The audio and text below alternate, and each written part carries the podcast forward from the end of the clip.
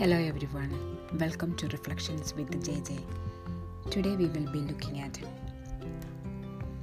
what Jesus loved in Mary from Bethany.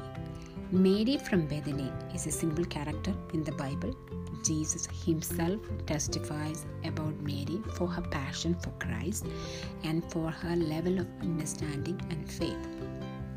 The first one but one thing is needed, and Mary has chosen that good part which will not be taken away from her. That is in Luke chapter 10 and verse 42. According to Jesus, Mary chose the best thing, which is giving the first priority to Lord, and she found joy in the knowledge of God and being near to Him. Second thing, therefore, when Jesus saw her weeping, and the Jews who came with her weeping, he groaned in the spirit and was troubled.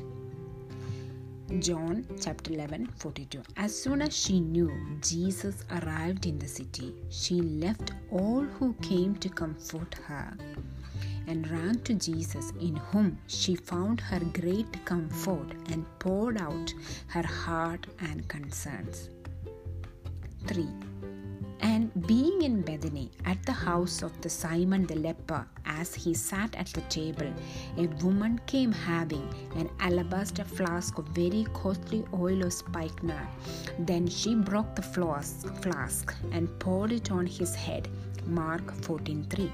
She gave the Lord the most precious thing she had and didn't even care the criticism she faced, but only focused in Jesus.